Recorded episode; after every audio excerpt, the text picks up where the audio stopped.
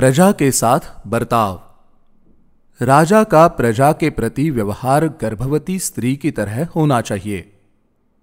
जिस प्रकार एक गर्भवती स्त्री अपने मन को अच्छे लगने वाले भोजन इत्यादि का त्याग कर, वो ही करती है जो गर्भ में स्थित शिशु के लिए उचित होता है। उसी प्रकार धर्मात्मा राजा को अपनी प्रजा के साथ बर्ताव करना चाहिए।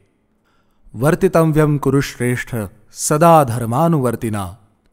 स्वम प्रियम तु परित्यज्य, यद यल्लोकहितम भवेद अर्थात, एक धर्मात्मा राजा को अपने को प्रिय लगने वाले विषय का परित्याग करके जिसमें सभी लोगों का हित हो, वो कार्य करना चाहिए।